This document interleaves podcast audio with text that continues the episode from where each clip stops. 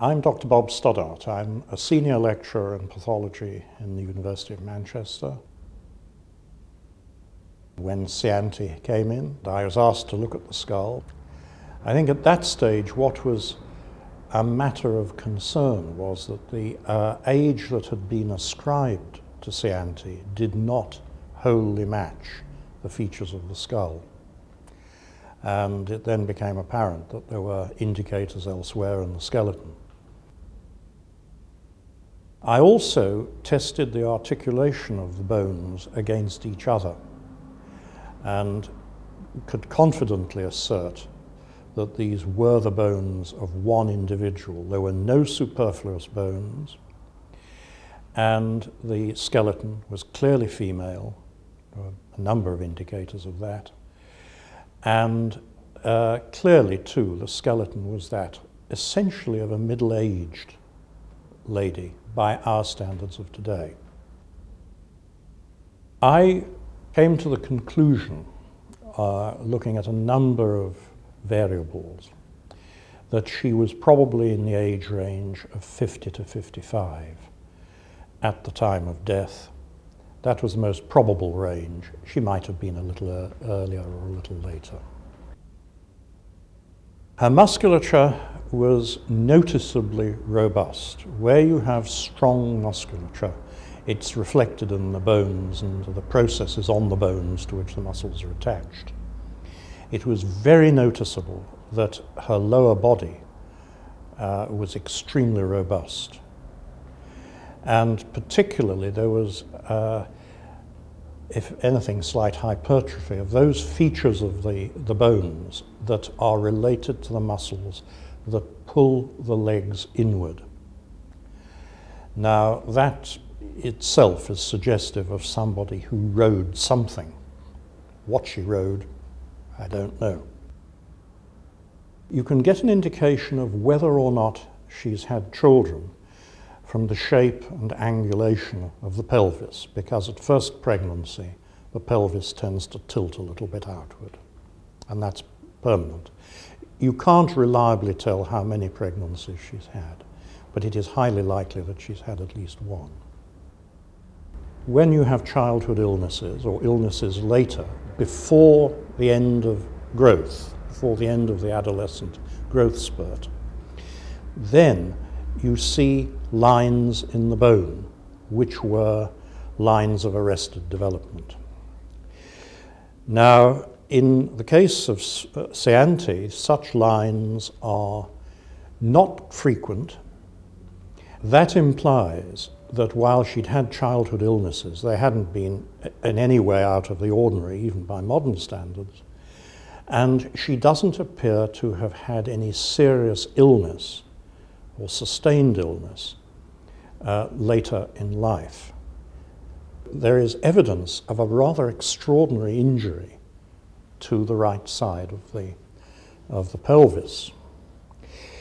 That is consistent with somebody who rode things, and the thing that was being ridden, whether it was an animal or some mechanical object, um, has rolled over onto the rider the rider hasn't got out from underneath and the leg has been forced backward.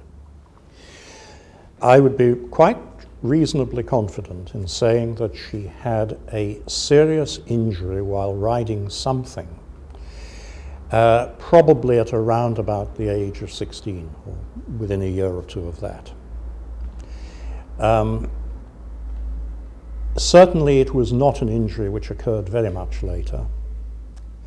Later in her life, she must have had a lot of pain. It's very clear that she would have become much less mobile, probably quite close to death. Um, it's equally clear that she had kept up movement until a reasonably late stage, and that her bones were robust right to the end she's lost a good number of teeth, some of them quite recently before death. She's also lost teeth very much earlier. There's a distinct possibility that she may have knocked out some teeth, or at least have given them such a bang that they subsequently died and fell out. And if so, that's affected the shape of the jaw. There's also ample evidence of poor dental hygiene, probably because she couldn't anyway get into her mouth to clean the affected area. The, while her oral hygiene generally is not particularly good, in the area where there's been tooth loss, it's particularly bad.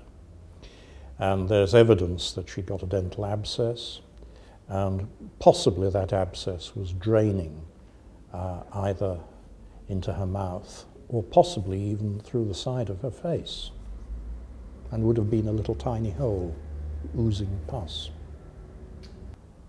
Her poor oral hygiene would have led to a number of characteristics on encountering her, of which I suspect that the most obvious would be bad breath.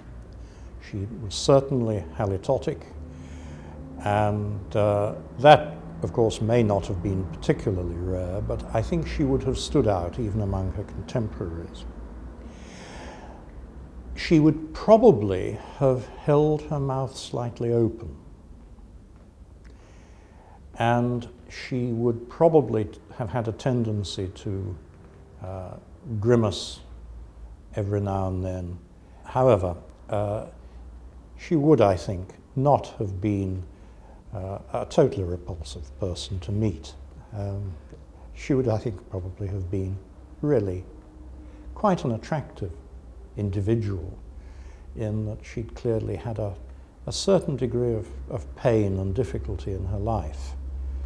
And um, one suspects that uh, her health had actually been quite good until relatively shortly before her death. I can certainly tell how she didn't die. There's no evidence of violence whatsoever. There is no evidence anywhere of a metastatic tumor. So she's not had cancer, which has then got everywhere in the skeleton. So uh, a number of forms of cancer are unlikely. She's got no indication of long-term systemic illness, such as anemia. Uh, there is nothing really to suggest that she was other than somebody who either died suddenly from um, cardiovascular disease or was somebody who perhaps died from infection. Because there are some bones missing from the skeleton, mostly little ones of the hands and feet. The implication is that her skeletal remains were not put into the sarcophagus straight away. And there's certainly no evidence that she decayed in there because there's no evidence of staining or organic material that's gone into the terracotta base. It's extremely probable that the body was completely defleshed before she was entombed and that she may well have been entombed a considerable time, perhaps years, after she died.